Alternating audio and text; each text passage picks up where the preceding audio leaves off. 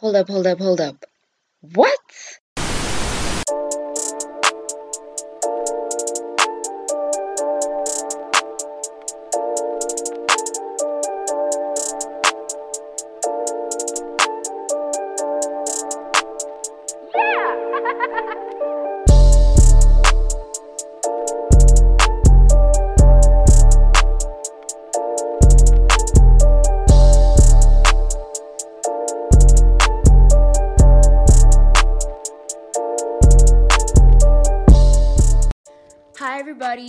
Welcome to Letty, hosted by me, Letty. Basically, what this podcast is, is that it is girl talk, but for all genders. And the way that it works is each episode is dedicated to a specific issue or topic that we will be talking about. And I will be joined by either a guest or multiple guests. And we will get to talk about everything that we feel about the topic. So, whether it's our perspective on the topic, our experience through the topic, all of the above, we will be doing all of it. So, if you are here, that means you already know what's going on and you know what it sounds like. The tea is just about ready, so let's get our mugs and jump straight into it.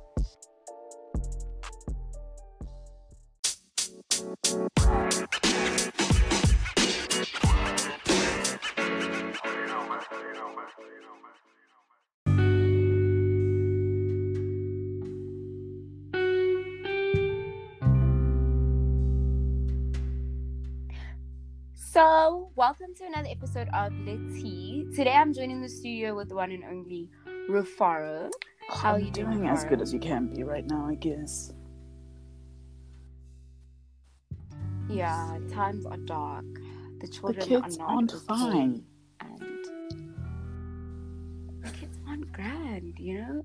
But you know that's actually what we basically going to be talking about today. Well, one of the many problems that are affecting us um, is what we're going to be talking about today, which is the whole Black Lives Matter movement and the whole issue of racism happening and everyone outing their schools. And so I just felt like there's no better way to start this conversation than to start with the topic of the institutional racism in our schools and how it affects our everyday lives, especially in the topic of how today is Youth Day.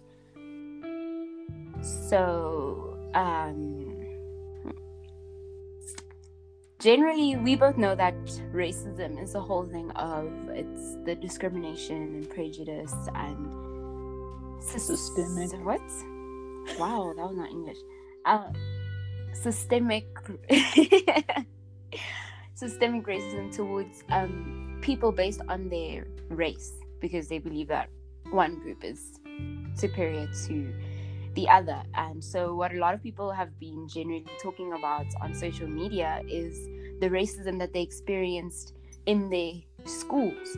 And so, I just wanted to hear about your opinion of um, if there is truly, if you truly believe that there is racism in private schools today in South Africa, I can't really comment in other countries because I've, I haven't experienced it firsthand in other countries. But um, what is your opinion of the racism in schools? And Well, I mean, if it's kind of undeniable that if you're a person who isn't white and you go to a private school in South Africa, you have experienced a degree of racism and prejudice in whatever it may be, whatever form it comes in. And I think one of the biggest things for me was like coming from a private school in Zimbabwe, where we are generally the majority, we still experience racism from like gatekeepers of whiteness in um, that private school setting. But then coming to South Africa, it was very interesting to see black people being the minority in school, but then being the majority outside of the country, what that looked like, and how apathetic white people just generally are to black people's experiences because they don't really have to care. Nothing in their system makes them need to care about what black kids experience in the school, so they just really carry on. And then when they hear that kids are unhappy or they are dissatisfied with their schools. They find it surprising, which is, I think, the most annoying part. But yeah. I completely agree. And I think that the racism that is experienced in the schools, it's like, it may not necessarily always be a blatant thing, but it's sort of mm. as if, like, it's just the small things. Like, if you look even just apart from the fact that the black students are the minority, if you look generally just at like how the school rules are shaped around white appearance. Like, you know, if you don't tie your hair back, your hair is in your face, which necessarily mm. doesn't apply to black people, except if you have braids, maybe, but it's not really mm. necessarily the same. And you look at like the small things of how just generally like the black students will always feel ostracized and there is always going to be that difference of how the black students are constantly having to always fight um, and you know be the people who have to make the change in situation mm. for themselves while the white students live comfortably and that generally just affects the like the way that black students and later on black entrepreneurs and just people in society are going to view themselves because it sort of mm. does brew a certain type of insecurity in a person 100% and i think that thing that you were saying about like how black children carry the burden of having to show the transformation and head talks and forums or whatever it is just so they can make their environment a lot more comfortable i think um, that's so true because the other day my sister was typing up what she was going to say to our school in reply to everything that was happening. And one of the things she kept on saying was that she was robbed of the opportunity of just being able to come to school and just be a student. And the only way you can just be a student is if you fight for the same degree of like comfort and safety that white students have. You're ultimately fighting to just be a white person, which is to just be a person in this world, apparently. Exactly. And that's, and I think the most shocking part about that is that you wouldn't expect that in a country like you said where there is majority black people how can we yeah. be fighting to be like the minority mm. and uh, th- that oh sorry no continue continue i think that's like one of the things I've just been screaming during this time is that that's the insidiousness of what white people manage to do in South Africa, where you don't have to make like blatant racism like a thing in the country. Like for example in america where it's like oh like they just really don't even try and pretend to care about black bodies there. But here it's like the system itself works like a machine and we're all just like cogs in it and like they don't have to enforce anything explicitly but then you still have black people trying to reach a certain level of whiteness but it's not like white people are shouting at them saying be white kind of thing it's, i think it's a a very effective system actually, but they suck. Yeah, it's it's it's unbelievable almost actually, and mm. it also like what a lot of people also ended up talking about was how it was a lot more of a bigger thing of the black boys in private schools thriving on trying to be white and trying to achieve white girls and you know demoralizing mm. a lot of the black girls while the mm. black girls had like this thing of i feel like the black girls had less of an option in that like even though we subconsciously always were um, working toward being that standard of white that they expected of mm. us it was like we didn't have the space to even still achieve it in a way mm. that makes sense whereas it was as if the black boys like they sort of got to a certain level that the black girls could never reach. Mm.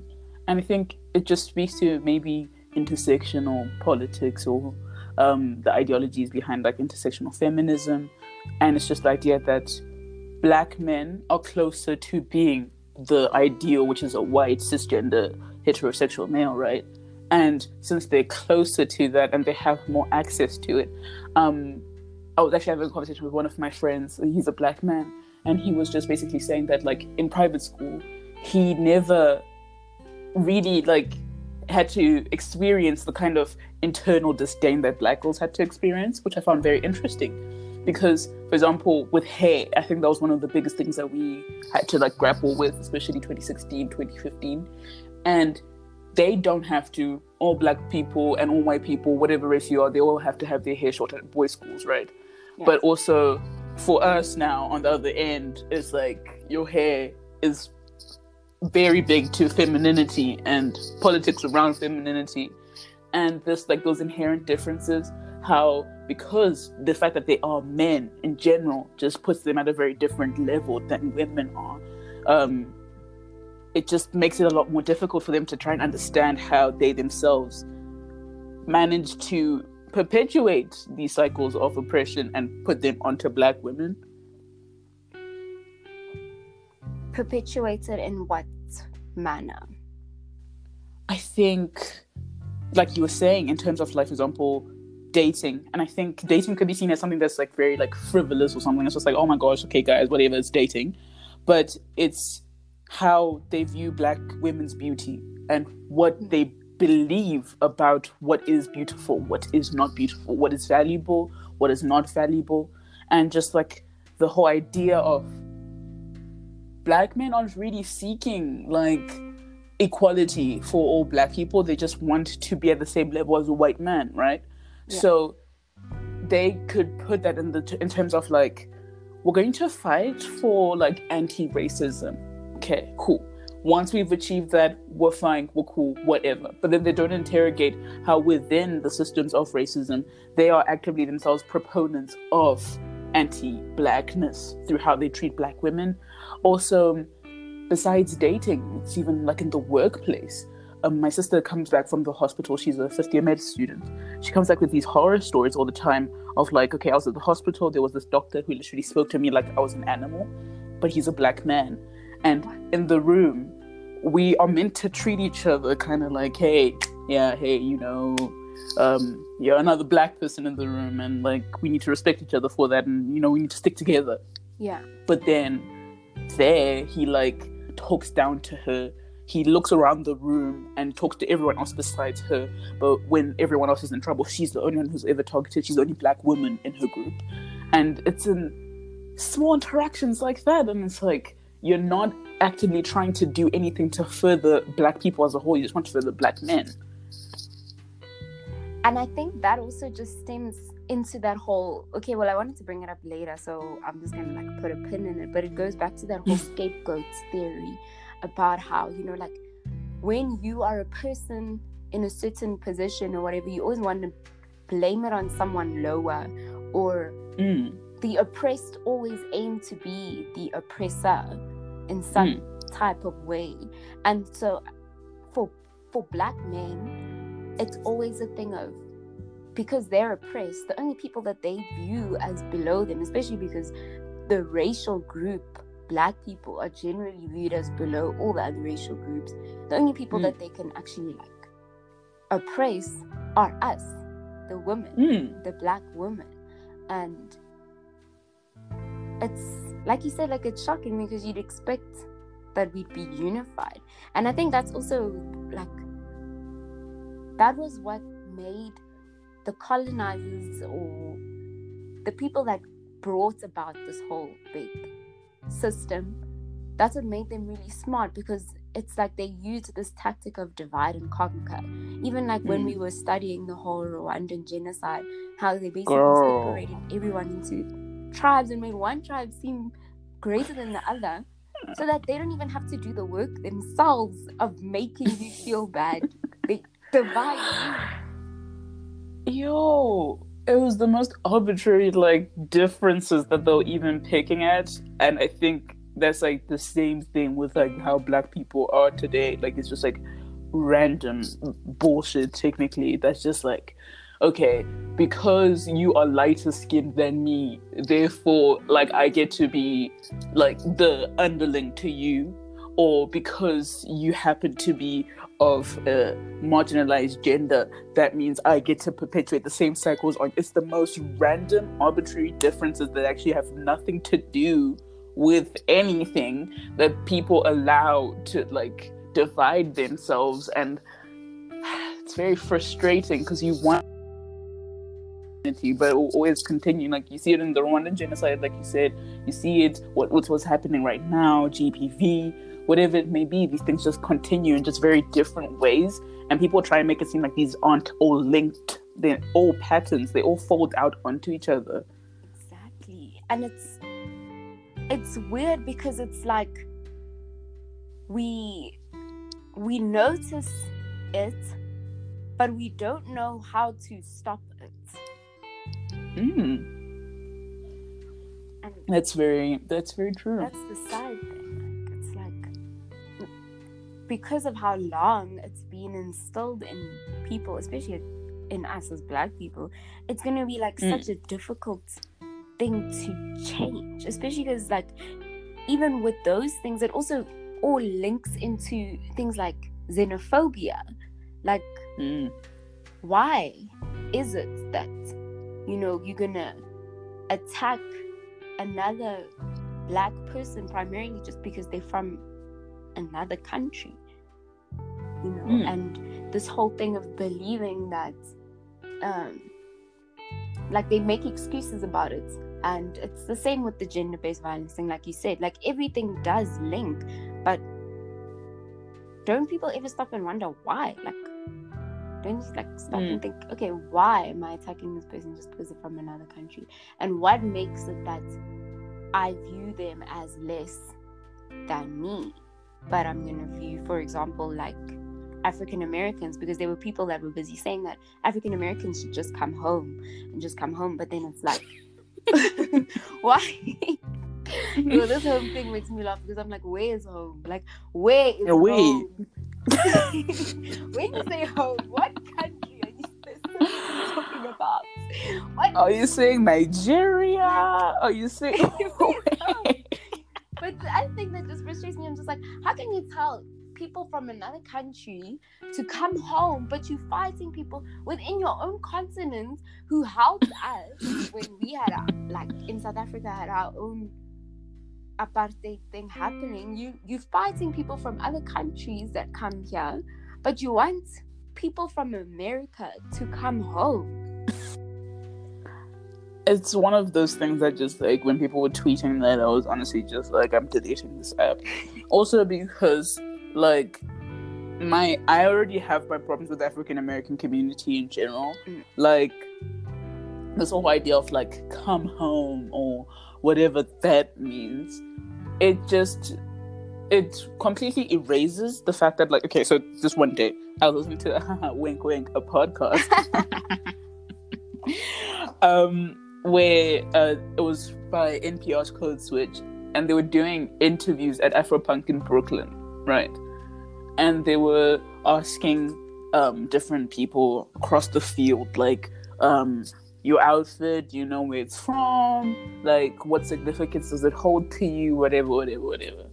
And at the end of it, like there were these, like there were few people who are just like, I don't, I don't care where this is from. This is the only way that I can connect with my roots, whatever, whatever.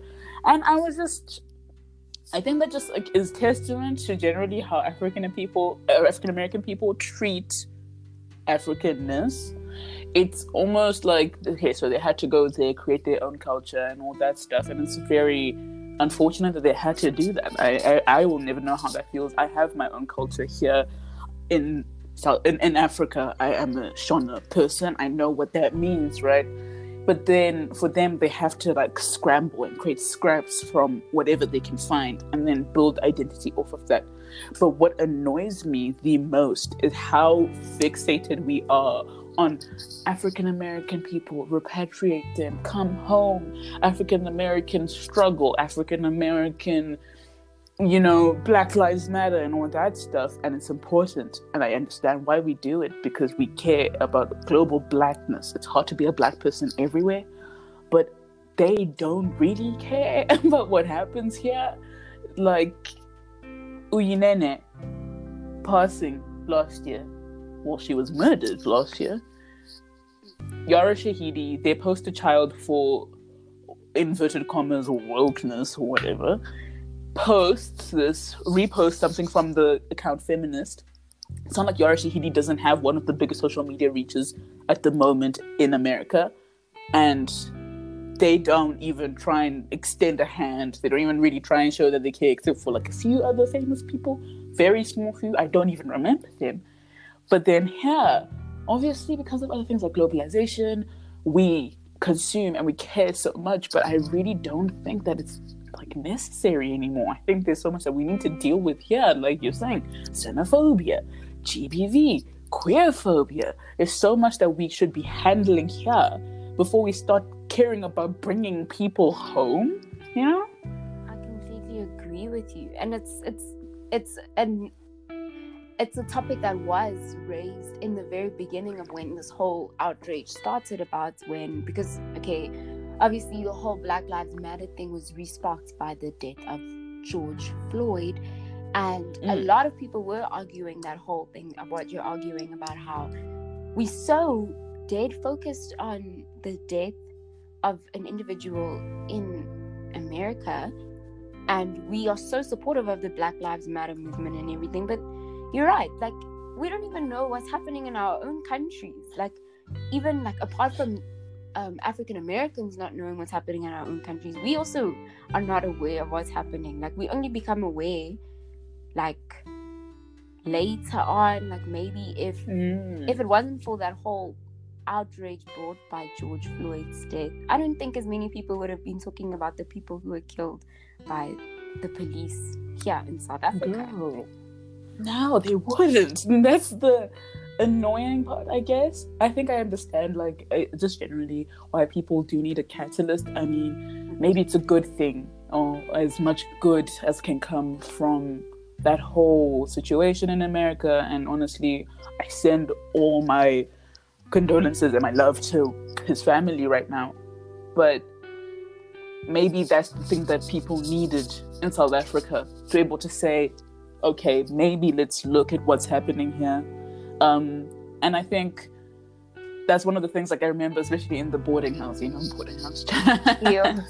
that um, me, Elizabeth, and Tabi Singh and Doria, some of our friends from the boarding house, we were talking about how self-absorbed people in the like southern parts of Africa can be when it comes to our experiences because it seems like the world happens in South Africa. Like Africa is South Africa kind of thing. Yeah. And you almost start to forget that there's a whole other continent up there that's going through many more things economic, social, political ills that we just don't engage with on a daily basis. And we should be doing more every day to try our best to know what's happening there mm-hmm. and advocate for what's happening here before we turn our eyes to the global north. Mm. Oh, I agree. I think it's definitely something that I think the number one problem starts also in schools because in schools if anything like for example history a lot of our history lessons starting from young ages we're talking about european history we're talking about what happened mm. in europe we're talking about what happened in america and we don't even know like apart from when we reached matric and the few of us that decided to stay in history learned about a couple, not even a lot, but a few um, African countries' history, such as Congo and. mm. I always feel like I'm saying Tanzania wrong. Is it Tanzania or Tanzania? I think it's Tanzania. I've heard it from a friends' mom once. I feel like everybody pronounces it differently. Oh my god. There's always a different pronoun. It's really bad. It's really bad. like ew. But the point is that, you know, it starts there and then obviously if if it's a thing of you always learning about Eurocentric history, you mm. and also like on TV and social media, everything is very Eurocentric. You you tend to neglect those other countries, and you're right. It's it's really bad because how are we supposed to break the pattern of you know not being cognitive of what's happening in our own continent if we always just reading and learning about the news of those other countries mm. And yeah i think for me one of the biggest things is just like being trying to like alleviate external things of that responsibility. Like where it's like saying, okay, the reason as to why I don't know about what's happening in Africa is because of the news, okay? They don't like it's not available enough to me or whatever excuses we come up with these days or like um I don't know like we come up with the most random obscene excuses as to why we aren't what is this truck doing? Sorry. The most random and obscene excuses as to why we aren't trying to tune in more into what's happening externally. And i've really been trying to not let that be the barrier for me. Like we have something like the internet. I mean there's as fast as the internet. It's as easy for, as searching like al jazeera for example which has like one of the largest reaches in terms of like news coverage from across the world Yeah. and just like looking at that and then reading and seeing what's happening going on news channels that are not only ENCA, SABC, and CNN. Those, those are my normal three. Okay. Trying my best to like see things on social media that aren't within my own echo chamber kind of thing. Yeah. Like there is a level of responsibility that we need to also put On us. on ourselves sometimes. But like in terms of the education system, that's a whole different Yeah. I hear you. And I do like I will take accountability as a person who isn't aware of what's happening across Africa. Like obviously I do need to do better myself and I do agree that it is a change that we have to consciously make.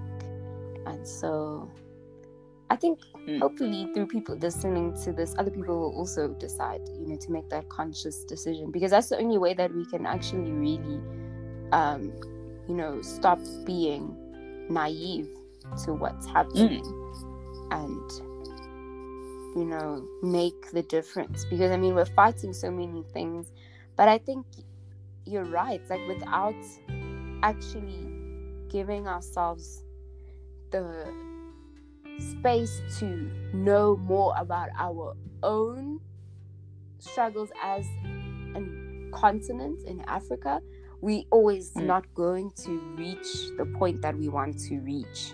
Because in the end, then we're Mm. always going to be chained to a certain kind of conception of what's happening in life and what is important. So you're right. And I think it is something that I'm definitely going to be working towards changing. No, me too, man. It's a really big thing. Like I think we all just have to try and do our bit, I guess. It's true. And um I was gonna ask you one thing and now I've completely forgotten what it was gonna be. Hmm, I don't know. But we had a general good conversation here. Yeah, this is fantastic. It was very fruitful. You highlighted some very, very serious points here. Um, and so I think, well, unless there's anything else that you want to highlight first, then we can just close. There's nothing else, really just read the news, guys. Yeah, read the news, unlearn. It's always important to Oh, unlearn and learn. unlearn, to learn, to relearn, whatever it takes. It's annoying, it's frustrating, and it would it would be a lot easier if we didn't have to unlearn things. But Yeah. it's important. But it's sad because a lot of the things that we learned when younger, I mean, you start to realize that a lot of things aren't true or were set in a certain type of bias that makes you Mm. view things incorrectly or okay, whatever Mm. correct and incorrect is. and actually, this whole conversation just reminded me of that time when Roy Glackman came. I will always reference that day. Yeah. I will always reference that day. If there's a day that I will always reference, it'll be that day. And um, the most important thing, before I even, apart from the whole thing of when he was basically telling the truth about the true current situations of how far um, across the world. I would, he was specifically talking about South Africa, but even across the world, about how far we've gone just in terms of democracy and you know the way that we are towards racial groups and everything, and the current position Mm. of Black people everywhere. We're all all Black people across the world are.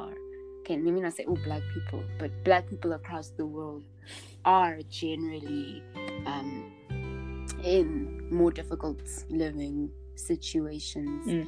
Um, the one thing that he said that always sits with me is when he said how there is no universal truth because every person, every individual has their own truth. And so, even if Mm. one situation were to happen, your truth of the situation and my truth of the situation would be completely different, even though we were living in Mm. the same moment. But how um, the truth of the white, heterosexual, cisgendered, Christian man is Mm. considered more of a universal truth, and how the hardest thing in the world to be um, and the most disregarded truth is the truth of a black queer woman.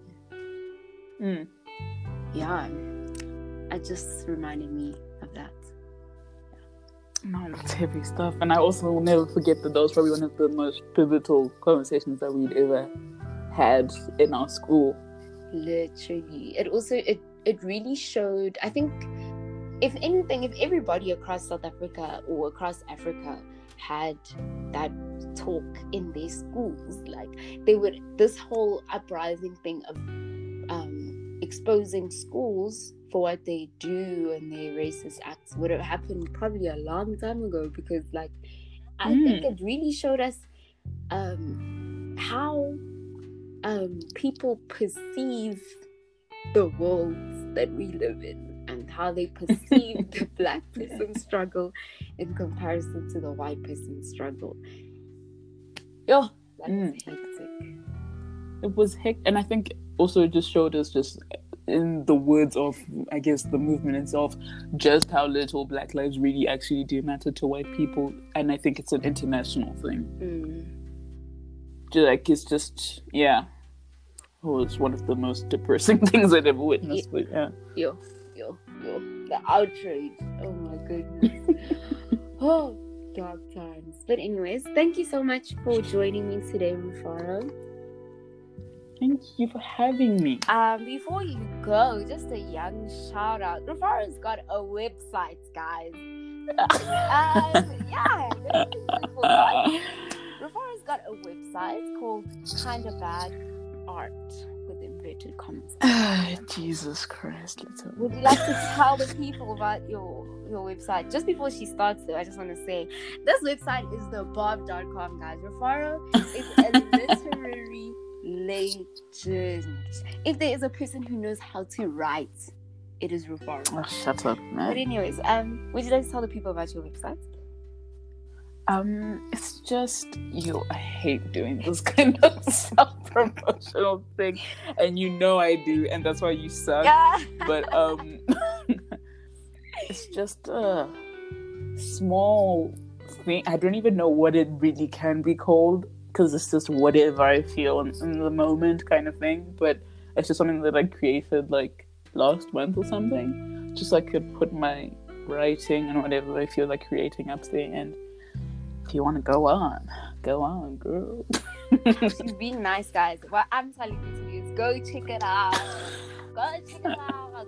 If you felt that, first of all, in this discussion, Rufaro, I'm sure you realize that Rufaro is a very intellectual person and she knows what she's talking about. Oh, So, goodness. if you realize that in this interview, you know that this page is one that you definitely have to check So, um, I don't know if I can put links in the description of my podcast, but if I can, I'm putting the link there so you guys can definitely check it out. It's very interesting, it's moving, and it's educational, in my opinion. That's how I felt about it. But yeah. Thank you very much. Thank you so much for joining us, Rufaro. It's my pleasure. I hope you have um uh I don't know what to say because I mean there's nothing really happening like physically in this world. Everyone's at home, but I hope you Yeah. stay safe, stay sane, take care of your mental health, and I hope you stay well. Same to you. Thank you. Right. Goodbye. Okay, bye.